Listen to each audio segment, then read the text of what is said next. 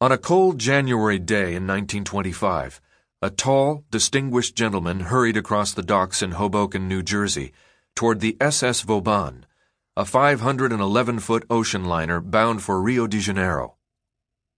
He was 57 years old and stood over six feet, his long arms corded with muscles. Although his hair was thinning and his mustache was flecked with white, he was so fit that he could walk for days with little, if any, rest or nourishment. His nose was crooked like a boxer's, and there was something ferocious about his appearance, especially his eyes. They were set close together and peered out from under thick tufts of hair. No one, not even his family, seemed to agree on their color. Some thought they were blue, others gray. Yet virtually everyone who encountered him was struck by their intensity. Some called them the eyes of a visionary. He had frequently been photographed in riding boots and wearing a Stetson, with a rifle slung over his shoulder. But even in a suit and a tie, and without his customary wild beard, he could be recognized by the crowds on the pier. He was Colonel Percy Harrison Fawcett, and his name was known throughout the world. He was the last of the great Victorian explorers who ventured into uncharted realms with little more than a machete, a compass, and an almost divine sense of purpose. For nearly two decades, stories of his adventures had captivated the public's imagination. How he had survived in the South American wilderness without contact with the outside world. How he was ambushed by hostile tribesmen, many of whom had never before seen a white man how he battled piranhas, electric eels, jaguars, crocodiles, vampire bats, and anacondas, including one that almost crushed him. And how he emerged with maps of regions from which no previous expedition had returned. He was renowned as the David Livingstone of the Amazon, and was believed to have such unrivaled powers of endurance that a few colleagues even claimed he was immune to death. An American explorer described him as a man of indomitable will, infinite resource, fearless.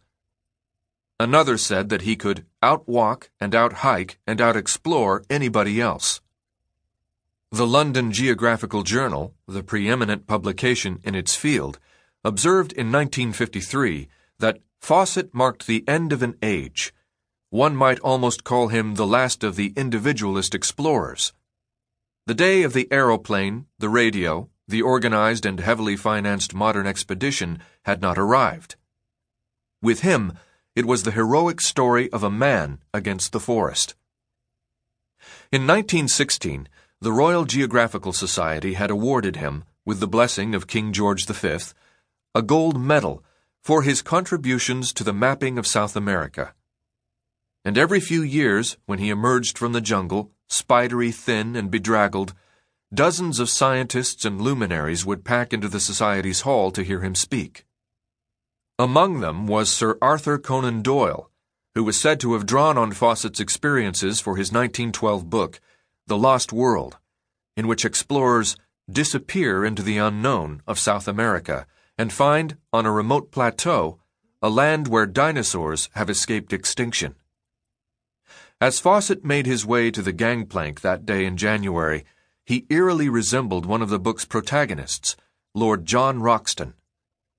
Something there was of Napoleon III, something of Don Quixote, and yet again something which was the essence of the English country gentleman.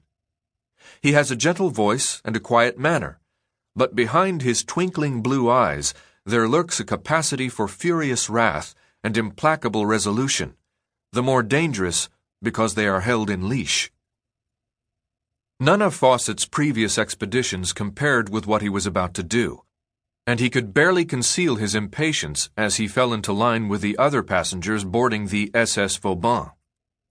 The ship, advertised as the finest in the world, was part of the Lamport and Holt Elite V class.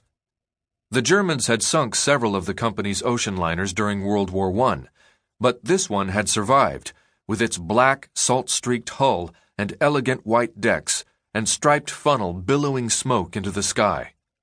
Model T Fords shepherded passengers to the dock, where longshoremen helped cart luggage into the ship's hold. Many of the male passengers wore silk ties and bowler hats. Women had on fur coats and feathered caps, as if they were attending a society event, which, in some ways, they were. The passenger lists of luxury ocean liners were chronicled in gossip columns and scoured by young girls searching for eligible bachelors.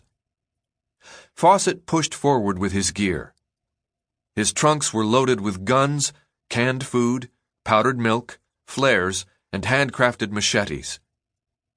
He also carried a kit of surveying instruments, a sextant and a chronometer for determining latitude and longitude, an aneroid for measuring atmospheric pressure, and a glycerin compass that could fit in his pocket.